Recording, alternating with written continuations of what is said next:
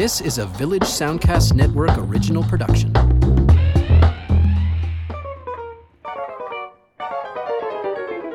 Hi, and welcome to another edition of Lends Me Your Ears, the film podcast that looks at current films in cinemas and ties them to films from days gone by and hopefully introduces you to some new and older titles that you may not be familiar with. But this week, it's a special week. We're in the middle of Film Fest season. Fall Film Fest season is one of Carsten and I's favorite times of year to go see new movies, or normally we would go, but uh, now we're watching them at home because all the film fests are digital. By the way, I'm Stephen Cooke, and I'm an arts writer here in Halifax with the Chronicle Herald. Uh, my name's Carsten Knox. I have a film blog called Flaw in the Iris you can find at halifaxbloggers.ca. I'm also the CTV movie guru. And uh, right now, we're in the heart of the FIN Atlantic International Film Festival, which has embarked on its inaugural and some might hope final film stream program. Uh, everything is online. Uh, they have nightly galas, which are only available for a short period of time, and then they have other titles that are available through the course of the week. Uh, Carsten has also uh, indulged himself in a pass to uh, the Toronto International Film Festival, and uh, and I watched one film from Montreal's fabulous Fantasia Film Fest. So uh, th- this is definitely. Um, if not the way of the future, a, a, bridge to getting us to a point when we can all go back to film fests and enjoy them together. And we're going to be talking about all these events coming up right after this. So, Stephen, as you mentioned, we are here at Lends Me Your Ears talking about the online film festival season this year. And, uh, you know, I think you're right. There are some people who are not fond of go, of watching film festival movies on their computers and or or projecting to their you know whatever they've got at home. Uh, I have spoken to some local people in the you know film community who are who are just the the in person experience is so important to them, and the the part of the festival where you rub elbows with other cinephiles and you talk about the movies you're seeing and, and you, that builds a buzz and an excitement around the films in person. That is an essential part of the of the experience. So they're just less engaged, and and I guess I can understand that. I mean, for me, I'm definitely missing that part of it. But uh, the the there are some pluses for having a film festival online, and uh, I guess one of that the the immediate one that comes to mind is that people from around the region who couldn't make it to Halifax to see the film festival can as long as they have decent uh, internet they can watch it and an internet and I guess a credit card. Uh, yes. But yeah, uh, it's a big plus for sure but you know, and that's great. But because uh, it is geo locked to this region for the Atlantic Film Festival, you have to be in Atlantic Canada in order to enjoy it and and uh, watch it. Um, now, uh, of course, not everybody in Atlantic Canada has into the internet that would be fast enough to stream films, which is, I, I think, uh, you know, something. Obviously, the government has talked about them improving that situation but uh, we're not there yet. But for I think a lot of people, certainly in the major centers, uh, the internet is good enough, Wi-Fi is good enough that uh, they can they can do that. Uh, so that sort of democratizes the thing. Hopefully, i would be really interested to see how many people are taking advantage of the film festival online this year that maybe in other years wouldn't. Um, and I, as as you mentioned, I also watched uh, a few films from TIFF, the Toronto International Film Festival, and it uh, made available not its entire program, but many of the films that it was showing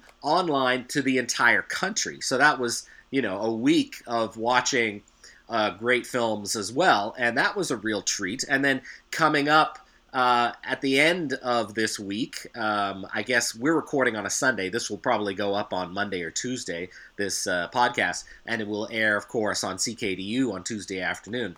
But um, uh, yeah, at the end of this week, the uh, Lunenburg Doc Fest starts, and so there's even more yes. films available for to watch. So uh, there's a lot, and then and then Devour in October. So yeah, it just yeah. keeps going and going. It just keeps going, and so you know that's that's a lot to uh, take in, and uh, yeah, I mean, I, I have certainly enjoyed the the, uh, the availability of these films online. I've enjoyed uh, the chance to watch films at TIFF and not have to go to Toronto to do it. I, I am I am enjoying FIN. Uh, certainly, uh, obviously, in, all these festivals are dealing with fewer films this year, uh, but there's still a, a fair amount of quality amongst them and uh, and there are and there's also the flexibility. All right, so for instance, in FIN, FIN I should say this for people who don't know, um, the galas are available for a short period of time. For like, if if they come available at seven o'clock one evening, you can watch them over the course of the next day. But uh, all the other films are available through the whole week which uh, yeah, which is a, a, nice flexibility. I mean, usually when I'm going through the festival guide trying to decide what to watch, I have to make some tough decisions because inevitably there are two feature films or some shorts that are conflicting with each other, and I have to choose to see one over the other. Occasionally, of course, I'm lucky enough to see things in advance, especially if they're local films, because I reach out to the filmmakers or the distributors and I ask them to send me a screener, and that often is the case that I'll, I'll, get to see them in advance. That's what happened this year as well. But uh, but yeah, it's nice to be able to pick and choose and when to watch things and uh, and not feel uh, as conflicted uh, if you have access to the whole program. So which I do. So uh, so yeah, that that's a plus for me. There's also the case with my advancing years where if I've been watching movies since 10 in the morning and there's like a late night screening of something I really want to see, I don't want to have to worry about dozing off in the middle of it, which is not an unusual phenomenon when you're trying to do, you know, 12 to 14 or 15 hours of a film fest in one fell swoop. Um, and, uh, you know, you can always either start watching it late at night or just save it for the next day or watch it whenever it's convenient. Uh, th- that's always a, that's a kind of a nice bonus too to be able to have that option. But uh, there aren't so many late night type uh, programs. I know uh, Books of Blood. Uh, we're taping on Sunday, and Books of Blood, the Clive Barker anthology, is on tonight. But of course, it's at a reasonable. 7:30 but uh, you know I, I do there is a certain energy about those midnight screenings but sometimes uh, they can be a, a, bit of a chore if you've been going at it since uh, since early in the morning. Yeah, yeah, exactly. So you know, for those of us who are, uh, you know, as you say, the advancing years, or who just like, I mean, you know, let's face it, uh, I have done the film festival days where you see four maybe more films uh, in one day, and it's it's a lot. And and doing it from home, uh, it actually it capitalizes on, on your time. You don't actually have to travel to the film fest to the cinema and and manage. You know, you can eat your your lunch while you're watching a film. Sometimes, you know, it's like those kinds of things. Uh, time management is uh, is a plus in this circumstance, and and I gather from what uh, Wayne Carter said right in advance of the opening night gala, uh, which was falling, um, that he that this is something that will continue in some capacity. There will be an online uh, aspect to the film festival going forward, even if by next year we're all gathering together in the cinema again. Um, yeah, I think at the very least, the Atlantic made features and shorts and docs will be available for the entire Atlantic audience, and and maybe and maybe the Canadian ones as well, um, because we just don't get a chance to see these on big screens or even small screens. And when they go to streaming, they're often just shunted off into the corners of various platforms. You don't even know they exist. So I think that um, you know making that stuff available so that people can connect with their own local and national film uh, is is a great idea. And then I'm sure some of the other international uh, product will be available to watch as well. But um, you know, there's, there's certainly uh, sort of a, a, light for local filmmakers who know that uh, you know as things continue, their work is going to be seen. Which I think you know when you're making a, a even a 10 minute short for pocket change uh, you know, with your iPhone, uh, you know, you, are making it because you want people to see it, not because you expect to to uh, make any money off of it or anything like that. And that's that's the main thing, and that's what this does for for those filmmakers. Yeah, no, absolutely, absolutely. Um, and uh, I wanted to talk a little bit about uh, some of the films I saw at TIFF. Now, I wanted to highlight just a couple of them. I saw six or seven, but um, I wanted to, uh, to to mention my favorites, just so people who are in the in months ahead, you know, these films will get some kind of release, um, can keep their eyes open for them. One of, one of the films I saw was Nomadland. This is written directed by Chloe Zhao, who is known, I think, probably for her film The Rider, which had kind of a cult following. Certainly, um, I know some fans of it here in town who who really like that film. Um, Nomadland is based on a nonfiction book called Nomadland: Surviving America in the 21st Century its writer, uh, Jessica Bruder, also wrote an article for Harper's, which you can find online, and it informs the screenplay. And uh, uh, Zhao is is known for using non actors in her films, including you know known actors. So uh, and she does that here again. And it's basically the story of itinerant uh, Americans who uh, lost everything during the Great Recession of 2008 and 2009 and make their living. They live in vans and they live in the desert, and then they find work where they can, often for huge corporations like Amazon. Um, and uh, it is a uh, it's a really moving, beautiful film. It stars Frances McDormand uh, as a character who worked in a small town in Nevada with a mining town. Her husband dies, and uh, she lo- loses her, her home, and and uh, and she uh, yeah then she's off on the road and she's someone who's very self-sufficient but she's also someone who needs a certain amount of community and there's a certain tension there it's a beautiful looking film as well um, and uh, David Strathairn shows up. He's always a welcome presence in film. And anyway, it, it's it's a lovely, lovely film, and it has a lot to say about I think where we are in our in our world and, and what people are, are doing to have to survive uh, right now. Uh, anyway, so the film's called Nomadland, and look for it to be a, a contender come awards season for sure.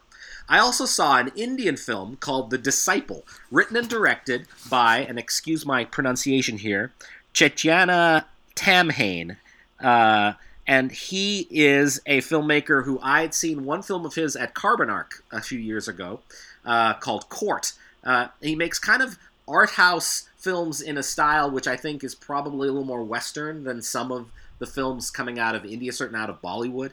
Um, the Disciple is about a, a young man who uh, believes very strongly in being a uh, wants to be a classical musician in the Indian classical music, and uh, really struggles at it. And we visit him at different times of his life where he's become disenchanted with pursuing his art, disenchanted with with uh, the fact that he has limitations.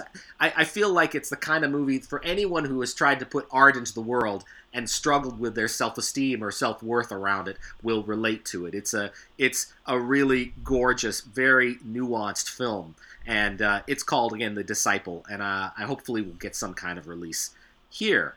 Uh, so, Stephen, you also wanted to mention the film you saw at Fantasia. What was it? Yeah, that was my first online film festival experience, really. And it was uh, Fantasia, of course, is a, a festival based out of Montreal. I actually attended it in person one year and got to see a bunch of very cool action films and stuff from uh, from the then vibrant Hong Kong film industry that was very exciting and and uh, you know just a couple of days worth of programming but but still all very exciting and new it's all sort of genre action horror sci-fi you know the, the, the kind of the kind of but films that uh, maybe aren't franchises or big studio productions but have a little edge to them and uh, are, are, a little bit from the fringe. And uh, so I was very excited that I was going to be able to see some of their programming online. And I managed to catch a Canadian shot film called For the Sake of Vicious, which is uh, was made by um, a pair of filmmakers who collaborated on the screenplay and then co-directed uh, Gabriel Car- and uh, Reese Eveneshen.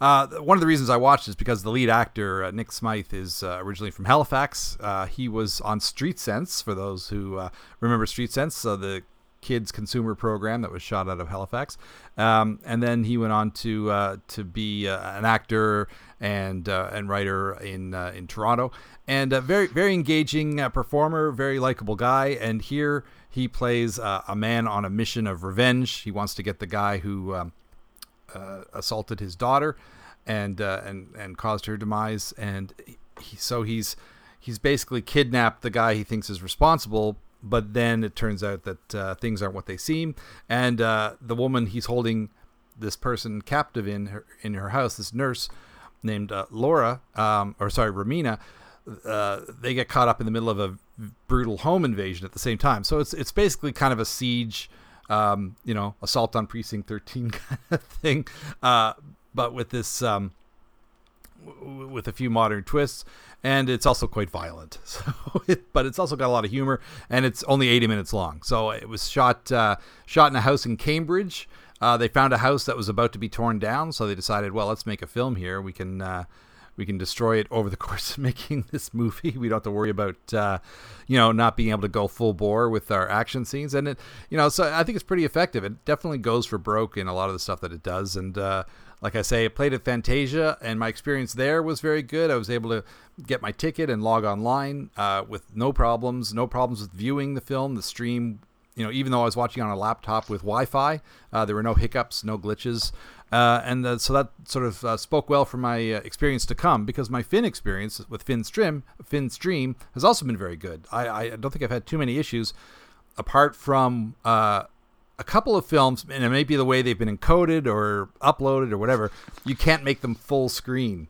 so I've you know because I I've actually got my laptop hooked up to the TV with an HDMI cable, but I wind up with the you know the the tabs across the top and the taskbar across the bottom and i'm sure there's a way to get around this but uh, you know some films have the little square in the bottom where you just click on it and it immediately fills your screen without all that other stuff but uh, some of the films don't seem to have that so it's but uh, again we're getting into the weeds here but it's it's a weird little annoyance because it just seems to distract ever so slightly from from the experience Hmm, that's weird. I, I, I do the same thing, but I haven't encountered that yet. But maybe it's just not the films that I've watched. and it might be the browser i'm using too so um, Yeah. but like i say some it's good to try different browsers. for exactly sure. or play with i play with the zoom button on my tv set and if it's a film with subtitles that can be an issue but if it doesn't then i can you know that's my workaround Yeah. All right. Well, uh, speaking of FIN, uh, the opening gala film was Falling. This is uh, the film from Oscar-nominated actor and movie star Viggo Mortensen. He's trying his hand as an auteur in this uh, Canadian, UK, Denmark international co-pro. A domestic drama, and it's about the relationship between an adult son, uh, John, played by Mortensen, and his his father, who is in his 80s, played by Lance Henriksen, Willis, who is struggling with dementia to some degree, but mostly he's just got an endless supply of rage against the world. And uh, I really, really dislike the film. Um, I won't, I won't beat around the bush here. I mean, I, I understand, I understand what Mortensen was trying to do. You know, trying to show how compassion, uh, how effective that can be in order to deal with someone who is just angry and spiteful at the world. I just didn't believe it. I just had a hard time believing. My understanding of human nature is that someone who was raised by someone like this, who is so awful, and, and we get flashbacks. We see how bad, you know, he's always been. He's always been abusive to his family, even when when these his kids were just kids. And uh, I just I just didn't believe that that. Uh, that Mortensen and his sister, played by Laura Linney, would have the kind of compassion that they show here. I just, I was watching this sort of my jaw on the floor, going like, I just don't buy it. This isn't, I, you know, and if if they are so you know healthy and well developed and able to muster this kind of uh, of compassion, then I want to understand how that's possible. Like, did they have years of therapy? You know, what was the deal? Uh, so yeah, I basically, and and then you know, um, Henriksen is going so big with his frustration and his anger that uh, I just was like, uh, right, where's the nuance in his performance? Like, I, I, I didn't. Anyway, all, all the way I, I tried to I tried to absorb the film. I, I, I couldn't get around any of that. So uh, so yeah, I, it was a, it was a big lose lose lose for me. But I, I sounds like you liked it a little better than I did. Steve. Yeah, I'll be the Ebert to your Siskel here and say that I I I did like Lance's performance, Henriksen's performance. It is over the top for sure. Uh, and uh, and and maybe it just had to be that way that uh, so that some people could maybe identify members of their family in his performance. Um, you know, everybody's got that one relative that they, they, either they can't stand or they just have to put up with. Uh, but in this case, it's John's father.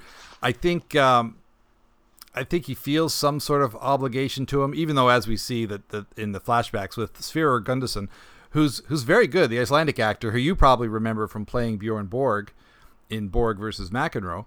Um, yeah, I do remember him. Sure. uh, you know, maybe you know his performance is certainly a little more nuanced than Henriksen's, but uh, you know, I, I I feel that John's character feels like he owes some sort of debt to his dad, and and uh, I think early on they hint that John's been through some stuff. They don't go into it, but you know, he talks about why he doesn't drink anymore, and and uh, and and and other things. And I think maybe he's at some point in his life, maybe he saw him going down a, a similar kind of path, and he just uh, wants to show his dad that he's the better man, that he managed to survive his childhood and come out of it a better person despite all the things that he put on him. So I, I, I think I did find maybe a little more human humanity in there somewhere, but you're right, you do have to dig for it.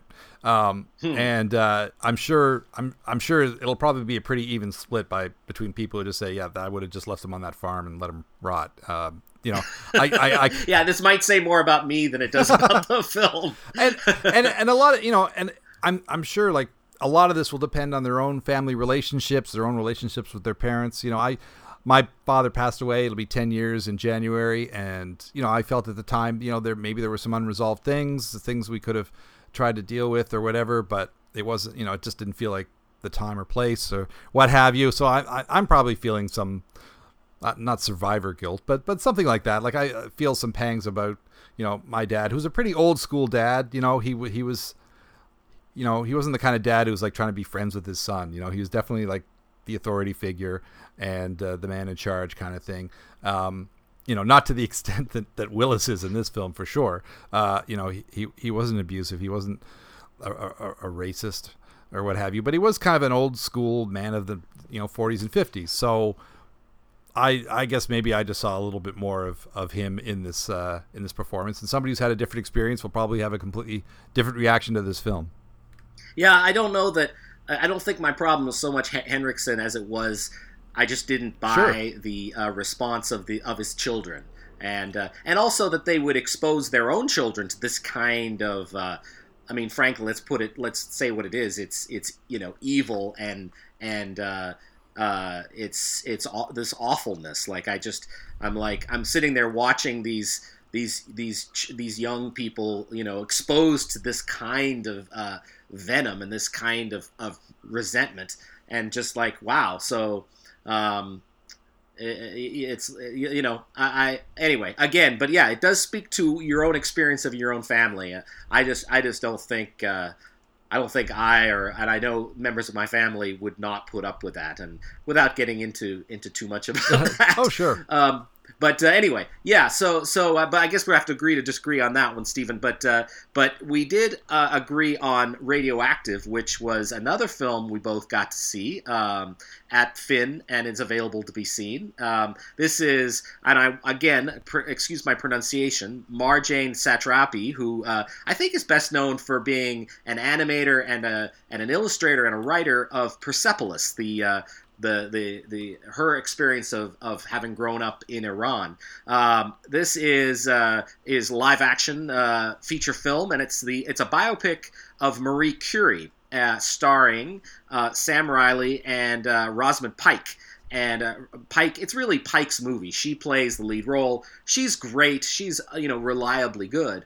But the film structurally and um, script wise is pretty conventional. It does fall into some of those biopic traps. It is a gorgeous looking film, though. I really enjoyed the production design, the the colors, the lighting, uh, the all, all of it. Uh, really, I think I think it's worth seeing, but it's it's just uh, but it's flawed for sure. Uh, Stephen, what what did you make of it? I think we're pretty much on the same page here. Gorgeous film. It's it, I mean, it is a great historical story about an, an amazing woman, and it does put you know some of that aspect of her life about being a woman in science, which was and academia, which is a completely uh, you know male run uh, you know environment at the time, and what she had to go through to kind of assert her own views and her own theories and her own um, advances, uh, and and certainly that is uh, you know front and center over the course of the film, but yeah, it does. You just kind of get the story that you expect to get. I guess I, I don't know that I necessarily learned a whole lot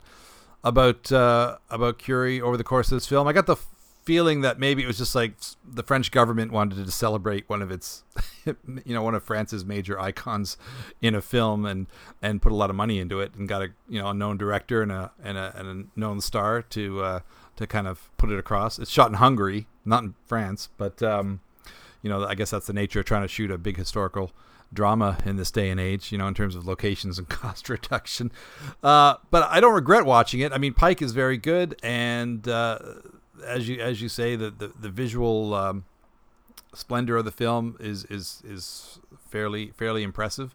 And uh, you know, some people may not know this history so well, so there's there's numerous reasons to watch it.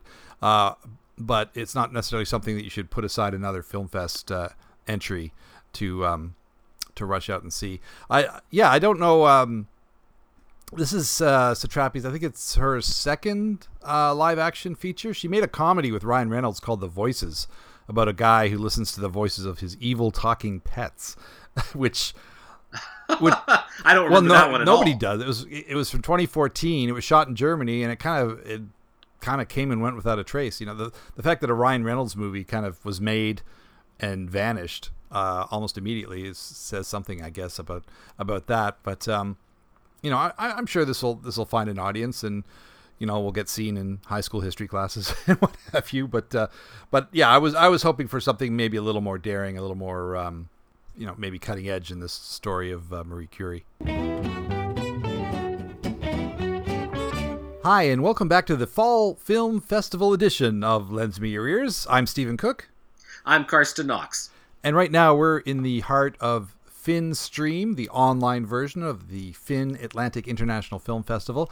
And we've certainly been binging on films from uh, across Canada, from outside of our borders. At least films can travel outside of our borders, even if most people can't. But, uh, but of course, a big reason for this festival to exist is to promote the work of local filmmakers. And, and there's uh, a terrific uh, number of features from from all the provinces this year, and that's that was great to see and uh, you know, and to see them from outside of Nova Scotia. There's films from PEI, films from Newfoundland, films from New Brunswick, and um, you know, and uh, all fairly kind of low budget, independent, uh, using mostly local cast and crew, and that's that's something we're always happy to see.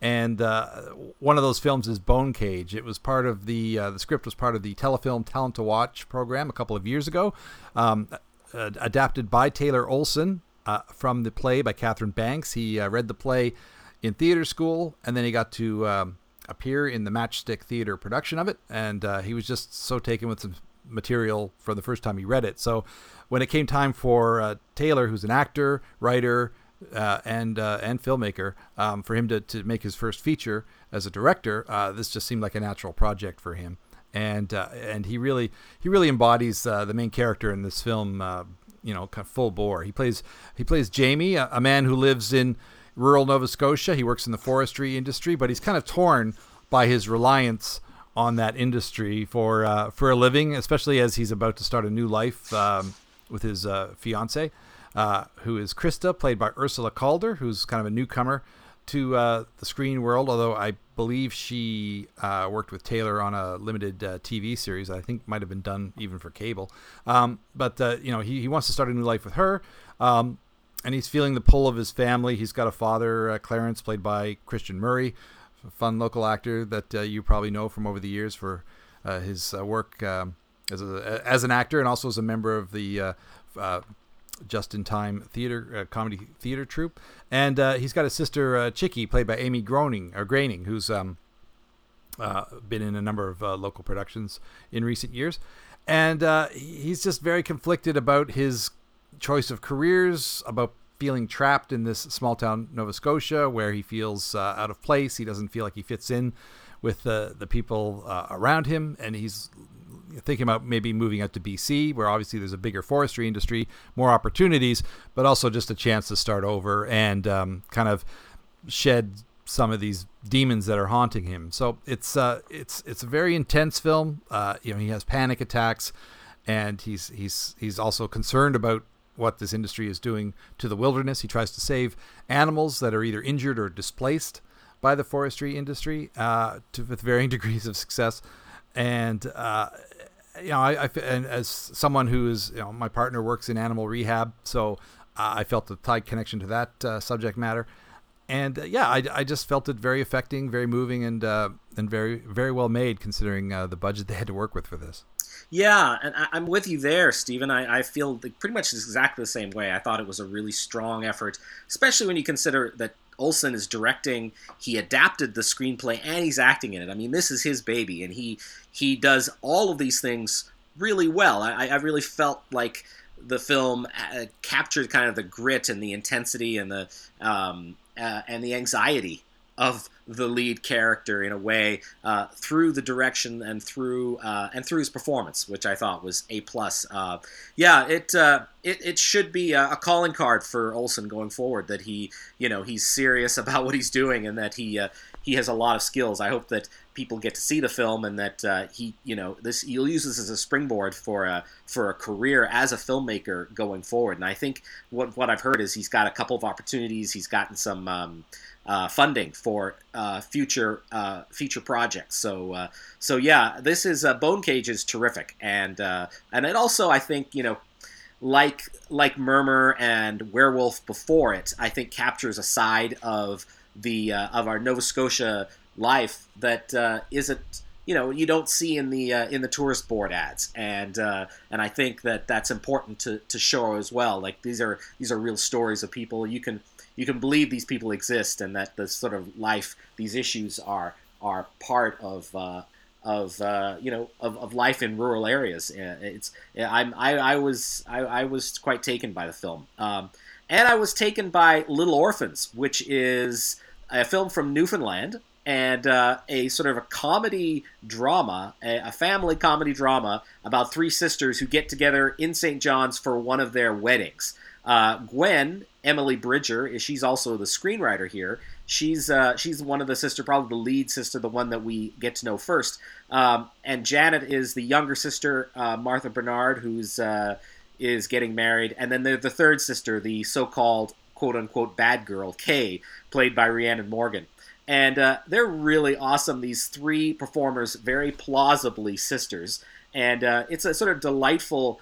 There's a lot of laughs, but there's a lot of moments of truth as well in this this film uh, that really does a, a, good job of sort of capturing you know the life in in uh, a, a, a, family and friends within this sort of community in St. John's. Um, and uh, yeah, I uh, I, I, I didn't love the film entirely. I felt like in the third act there were issues around a couple of the scenes that didn't quite yes. didn't quite feel like they they gave me the catharsis that I wanted for the characters. But but overall, I really enjoyed it. From actor turned director Ruth Lawrence, and uh, yeah, it's it's really solid.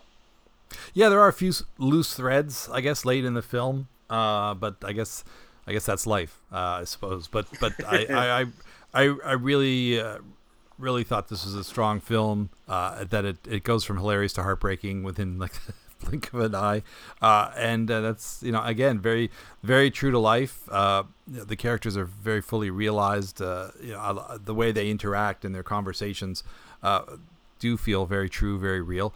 And I thought I thought the performances were outstanding. I like that it didn't dwell on the past. It it it makes references to it, it hints at it, and you kind of have to draw your own conclusions. Like, for example, the fact that, you know, the three sisters appear to have basically been raised by their aunt, uh, their aunt Maureen, played by Kyra Harper, who I recognized immediately from uh, Orphan Black, of all things. Um, but, uh, and you know they're they're kind of hoping their mother will come to this wedding and see her daughter get married, and they'll you know maybe confront some issues with her and all that kind of thing. Um, you know, whether or not that happens, I'm not going to reveal. But uh, the, the the lurking specter of their mother and what effect she had on their uh, their childhood and their adult selves is, is always felt, but it's never over explained. It's it's it's not, uh, and it doesn't need to be. It's just clearly they had a mother who was not a fully uh, present parent, and uh, they've had to kind of you know make their own way. And poor poor uh, Aunt Maureen got left holding the bag in, in a number of different ways, as we learn over the course of the film, and uh, and that's heartbreaking as well. Um, and you know, especially when she, you know, confronts one of the daughters and kind of, you know, says that you know how hard things have been for her. Uh, and uh, yeah, I just I just love the the way of, that all three kind of sister storylines are intertwined and and uh, handled over the course of the film. Yeah, I did too. And you know, it's funny to bring it back to falling.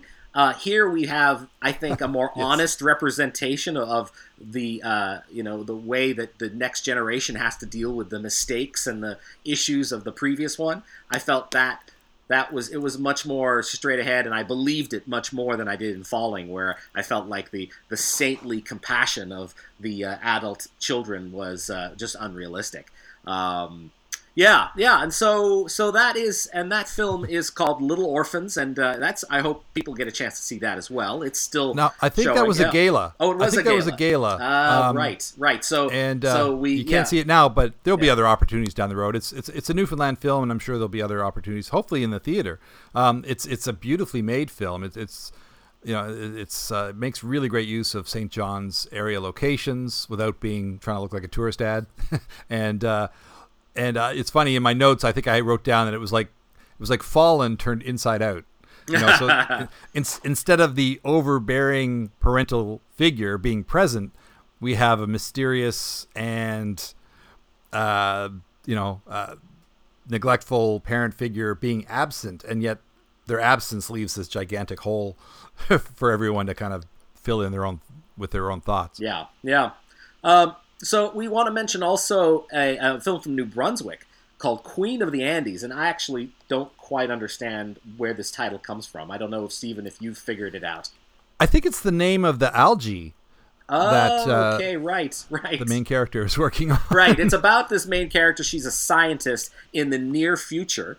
She's brilliant, and she's about to have a big breakthrough with her work and then she gets drafted into a mission to Mars. In this near future society, there's no refusing the honor of a trip to Mars. And um, Pilar, uh, played by Bhreagh MacNeil, who was in uh, Werewolf, she um, she is this uh, this character, and uh, uh, she is the scientist, and she has to go. And so, but instead of telling her family, all the loved ones around her, including her partner, she uh, decides to keep it from them, and so that she can just, I guess, in her mind, enjoy the time that she has left with them without, you know, worrying them too much or making it feel like she's about to go to a death sentence. Which, you know, in their lives, I guess it's an allegory for for terminal illness because she's going away for a long, long time. For some of the people in her life, it will definitely be the last time that she sees them.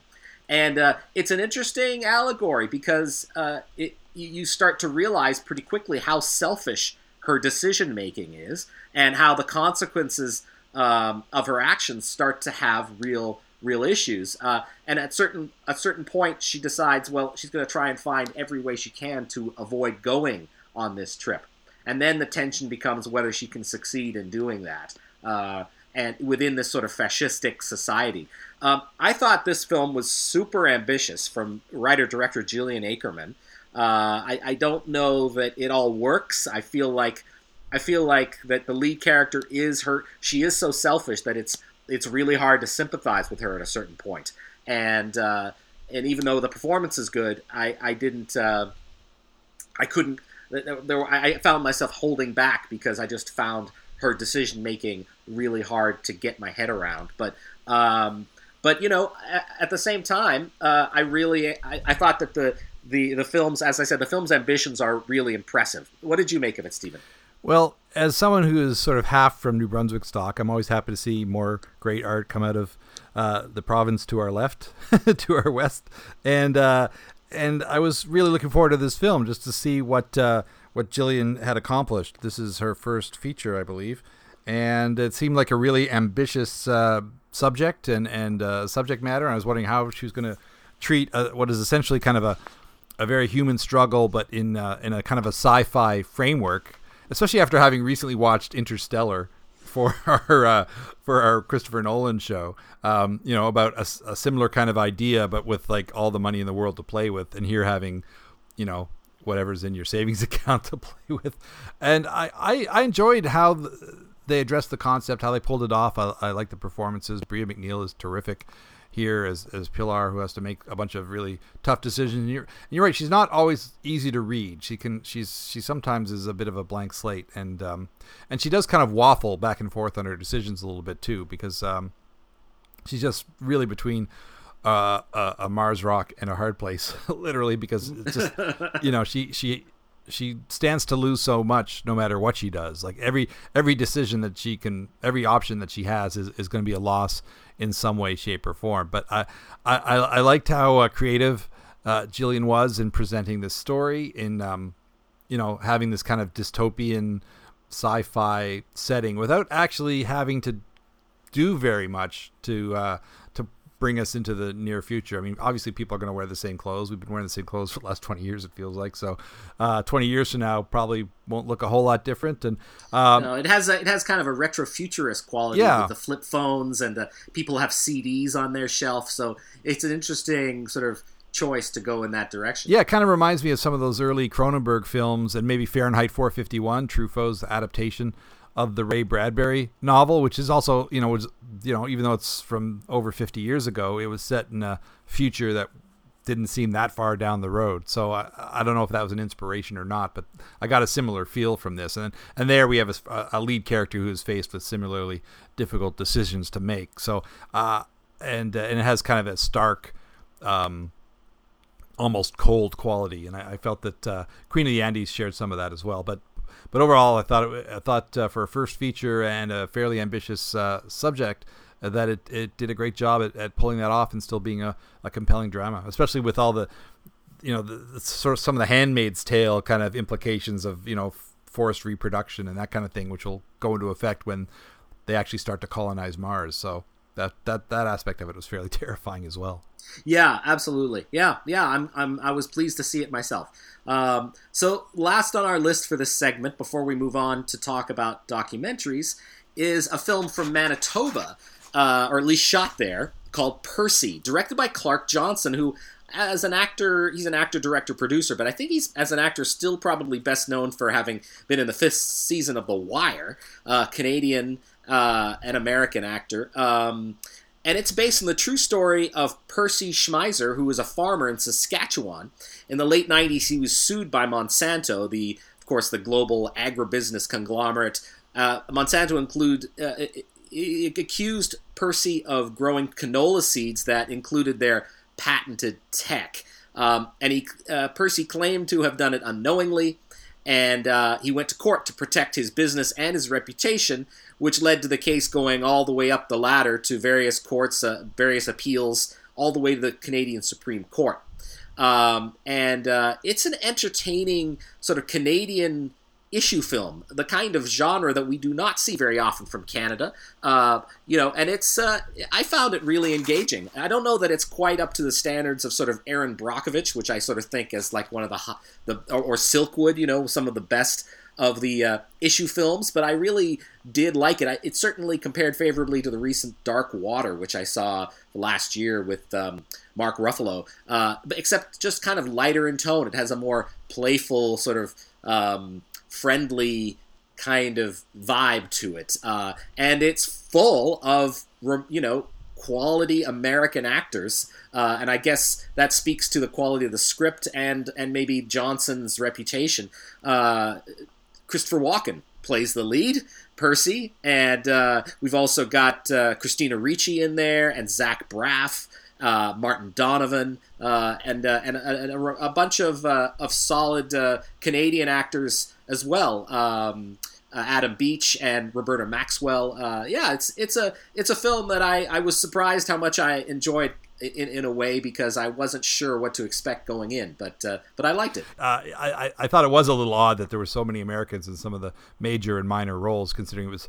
Uh, you know, set in Saskatchewan, shot in Winnipeg, but uh, but I guess you got to do what you got to do to sell a film uh, beyond its uh, its um, beyond its borders, and certainly Walken's performance is reason enough to watch this. He's he's very believable as the farmer. He has this kind of life has kind of beaten beaten him down to some degree, and this is a chance for him to kind of kick back at all the things that, that have kind of come at him at, over the years. As with any farmer who's, who's trying to run an independent family farm, it's it's not just Monsanto and, and, and the big corporations. You know, there's the weather and and the markets and all these other kind of things. So, uh, and this just seems to be the last straw that he's being accused of of stealing uh, something that you know should be available to everyone, which is just the right to grow crops and and um, you know sell them so people can eat. And uh, it's it's a it, it, comes down to the kind of the basic uh, elements of life and and and the rights to those elements. So I, I you know there is there is a real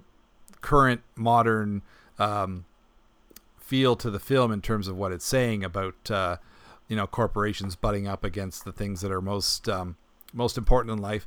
And I think we're going to talk about that a bit more in our next segment because we've got the new corporation uh, amongst our documentary uh, watches, and I, I we'll be talking about more about that next. So on this episode of Lens Me Your Ears, we've been talking about film festivals, the fall film festival season well underway. FIN Atlantic International Film Festival happening right now as we speak through uh, this week. Um, and uh, another festival starting up very soon uh, is Lunenburg Doc Fest, uh, and I mention that because documentaries is what we're going to talk about in this segment. Uh, we've seen a number of documentaries playing at FIN, and a couple of them also actually will be playing at the uh, Lunenburg Doc Fest, amongst others. But uh, uh, just the titles, some of the titles we've got in mind Bread in the Bones, No Ordinary Man, There's No Place Like This Place, Any Place, and The New Corporation, an unfortunately necessary sequel. Oh, and I also saw Citizen of Moria and The Forbidden Reel. And you know, these are, uh, they're all worth seeing, I want to just say, in case we don't actually get to all of them to discuss in the time that we have left. These are all really interesting documentaries, and I'm really glad to have had a chance to see them. Um, uh, a couple of them, I guess you could say, are from our local. Bread in the Bones from Darrell Varga, who is an artist, uh, filmmaker, uh, works uh, a professor at NSCAD. He uh, he's done this documentary, a look at the cultural impact of bread through the eyes of poets, artists, historians, and bread scholars. Uh, in fact, there are people who who study the impact of bread, and I, I, found it fascinating, especially how it examines. Um, how bread is important to immigrant cultures and migrant peoples. Um, I mean, you know, obviously, I think it's one of those foods that we all just take for granted as always ha- always being there, a staple, right? But uh, bread is uh, is really important, and it's it was a it was a, it's a fun film to sort of get your head around how important it's been historically speaking.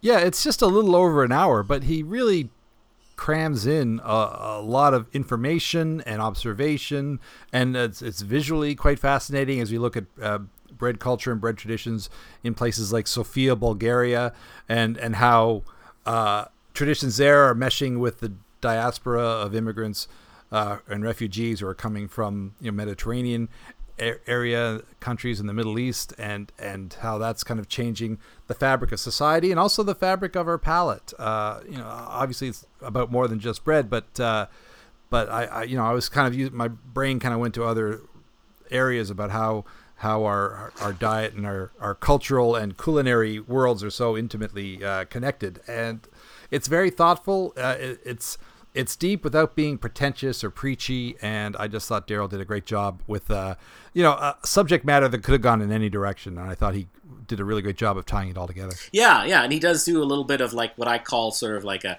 sort of little more psychedelia. Like there's elements of it. I'm like, what, what, what is happening here? We've got a voiceover, you know, some poetic thoughts about bread, and then you get some interesting visuals going on. It isn't. I would. I wouldn't call it necessarily straight ahead you know fact-based documentary. There's there's some sort of more arty uh, flourishes, but uh, you know that might be to your taste as well. I, I did appreciate that he uh, he really had a, a sense of confidence in his storytelling to to try different kinds of things to express you know his his main subject. Um, uh, and we also watched uh, no Ordinary Man, and this is a, a documentary investigation into the late jazz musician Billy Tipton from Aisling Chin-Yee and Chase Joynt. Uh, and uh, it is, uh, is someone I didn't know anything about, a jazz musician who hid uh, his sort of biological gender. Uh, and uh, it's about him, but also about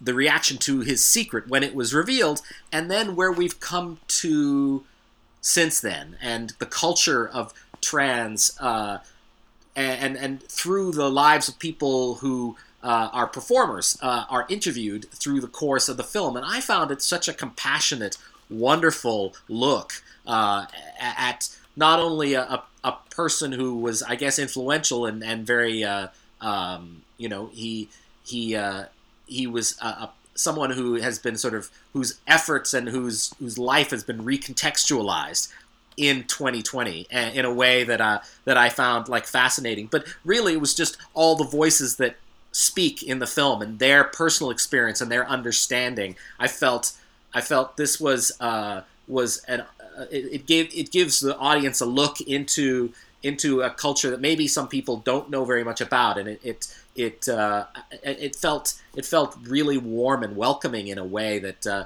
that I was really touched by the film. I, I felt like there this is a story of heroic uh, courage and uh, and I I was I, I, I really got that from it. It's like this is something in a and that that I, I, a story that hadn't been told in this way before, and so I, I really I really loved it. Yeah, considering there is this kind of rising tide of transphobia that we are witnessing happening as we speak on social media and out there in the world. Uh, you know, just to be able to know about their lives and their struggles. Uh, in this case, of, of, of mostly trans masculine people, but there's also some uh, trans feminine uh, speakers in the film as well, just to, to give it some balance. Um, and to contrast what's happening now with what Billy must have gone through, because of course some of it's conjecture. We don't know everything about Billy's life. Billy obviously kept things fairly fairly private. Um, but uh, to balance what must have been an incredibly difficult life uh, to be the person you wanted to be, as Billy was for so many years, um, with what should be less difficult but somehow isn't for so many people, um, I, I, thought was really enlightening and, and and really heartening too because this community is finding its voice. They're connecting with each other um, thanks to the same social media that's also broadcasting more hateful material, uh, and and uh, hopefully the ultimately the change will be for the better. Uh, and uh, you know, I would like to know more about Billy Tipton's story. Uh, they're kind of limited in in what uh, material is available. So that's why they, they brought these transmasculine actors to to play out scenes from his life as they did or may have occur may have occurred, just to kind of give voice to his personality in a way that he wasn't able to during his lifetime. And I just found that whole process uh, utterly fascinating. Yeah, no, it is, and it's it's a great way to approach this kind of material. I thought it was a really unique and uh, and creative way to uh, to get across the uh, the subject matter. Um, no, it's it's really good. Uh, no Ordinary Man is definitely worth seeing. Um, interestingly, uh, there's no place like this place, any place, kind of does a similar thing for the issue of gentrification and affordable housing by approaching a subject through a single uh, subject, sort of a single issue or a single place, which is the uh, destruction and the development of Honest Ed's, which is, uh, for those who might not know, a uh, landmark in Toronto. It was at the corner of uh, Bloor and Bathurst. A, uh, a discount store was there for decades, and a big part of the neighborhood. And uh, along with it, Mirvish Village, which is sort of a collection of galleries and businesses and artists and studios. All of which have been destroyed, uh, removed as part of a big development. and um, the documentary is told by one by Lulu Wei, who is actually has a personal stake in this, um, and it shows the history of this this business, and then speaks to a lot of people affected by this development, and includes uh, interviews with the uh, developer themselves or representative of the developer. It's a it's a great way of showing how the cities are changing in in Canada and especially in Toronto where where it's become for a lot of people completely unaffordable to live in uh, you know, and the idea that this development generally bringing density to cities is a good thing for a lot of reasons, but it doesn't actually equate to more affordable housing or more affordable living for people living there, and it can actually destroy communities. So it's it's definitely shows both sides of that story.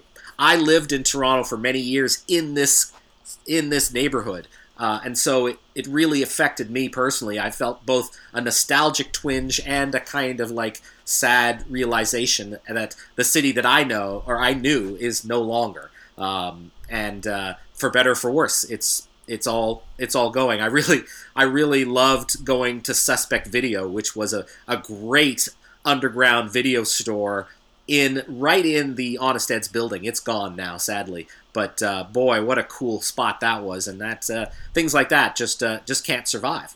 Yeah, I was uh, I was deeply moved and affected by this uh, documentary. I I kind of went in not knowing. Uh, exactly what the focus was going to be. I just knew it was it involved Honest Ed's, which is a place I visited quite a number of times over the years on trips to Toronto, and was very sad to see it go. But to see the struggle that replaced it to to ensure that that neighborhood, you know, kept some uh, some relatability and some livability for the for the people that had called it home. You know that that that was truly heartbreaking, and just the fact that that, that Honest Ed's was a place you know where anybody could go, uh, regardless of their status in life or you know what their uh, what their pay scaler was or whatever. It was a place that was open to everybody, and it, you know certainly uh, was one of the first places that that immigrants and people coming from outside would go to furnish a home when they'd arrived in Toronto or Canada without anything but the shirts on their back and so on.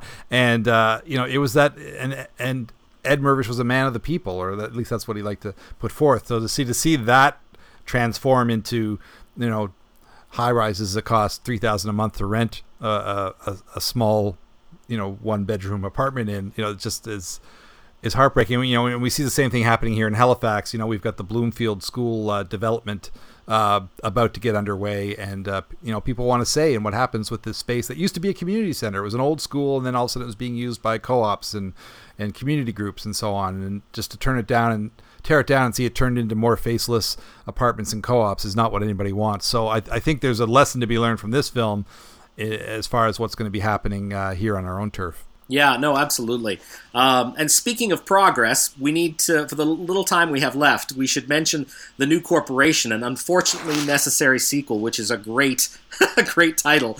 But uh, people will remember the corporation from 2003, which was a left-leaning, eye-opening documentary exploring the idea that corporations are considered to have the rights of an individual. But when the filmmakers examined the personality of that individual, they found it to be a psychopath. And that was an entirely compelling framing of how corporate entities have taken over modern Western society. And the, the new film just basically updates that that message for for where we are uh, 17 years later. It's no less chilling. Um, you know, although it seems more like maybe a call to action, more politicized than ever.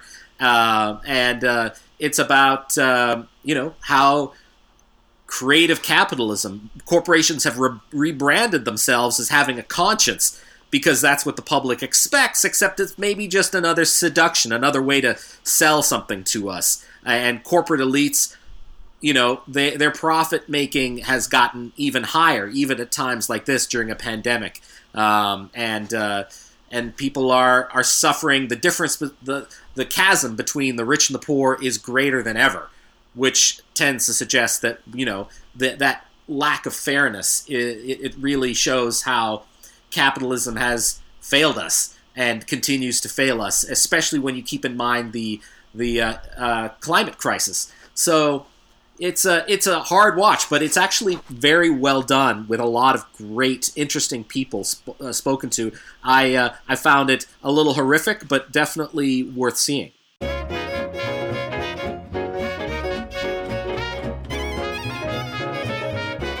So this has been Lens Me Your Ears, our Fall Film Festival online edition. Thank you so much for listening. We did not quite have enough time to talk about all the documentaries we wanted to. I did want to give a shout out to Citizen of Moria.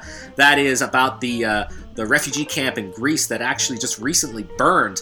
Uh, this is a documentary about one of the uh, of the, the residents of that that camp, uh, a filmmaker told from his perspective, from a first person perspective of what it's like in a refugee camp in Europe, and the biggest one at the time. And it's really also essential viewing, I would say. It's really powerful stuff and, and really humanizes the experience of what all these people are going through when they travel, uh, take their lives into their hands and travel across the Mediterranean. Also, a heads up to the Forbidden Reel. That's Ariel Nasr's. Uh, he's an a- Halifax raised Afghan Canadian, and his film is about Afghan cinema and how it was saved from the Taliban. And it's also really terrific uh, for cinema lovers out there to the importance of, of filmmaking to a community, to a culture. Um, now, uh, thank you again for listening to Lens Me Your Ears. Um, we are available if you want to reach out to us. We have a Facebook page, and we're also on Twitter on Lens Me Your Ears. And Stephen, you have a Twitter handle as well. Yes, I'm at ns underscore s c o o k e. Uh, I also am on Twitter. The name of my blog is called Flaw in the Iris. Wanted to say thank you so much to CKDU for the studio facilities and for airing the show every second Tuesday at 5:30. Of course, we are doing this remotely these days, but uh, we do expect one day, hopefully soon, to be back in the studio recording face to face. And thanks so much to our producers at Village Soundcast Network for all you guys do. Really appreciate that. And uh, thank you so much for listening, and we will be back again soon. Take care. Thank you. See you virtually at the film fests. This was a Village Soundcast Network original production.